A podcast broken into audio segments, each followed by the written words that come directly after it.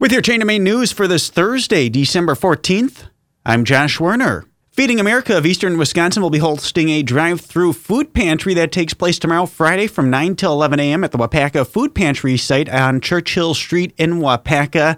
There is a limit of one box of food per vehicle. Have room in your vehicle's trunk or back seat to accommodate that box of food, and uh, please wait in line and follow signs as others are served. Quantities are limited and will be given away on a first come, first serve basis. The Safe Waupaca Parks and Recreation Department presents their 2024 ice fishing tournament that starts in January, goes through February, open to those 18 and under with three categories northern, bluegill, and perch. Prizes are awarded for the biggest fish caught in each category. Details and registration online at waupacaactive.net.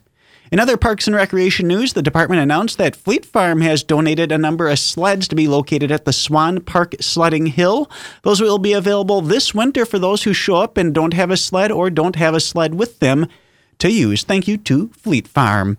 And finally, a program taking place this evening at the Wapak Area Public Library. Fake is the wrong word. The psychology of professional wrestling has been postponed. It will not be taking place this afternoon.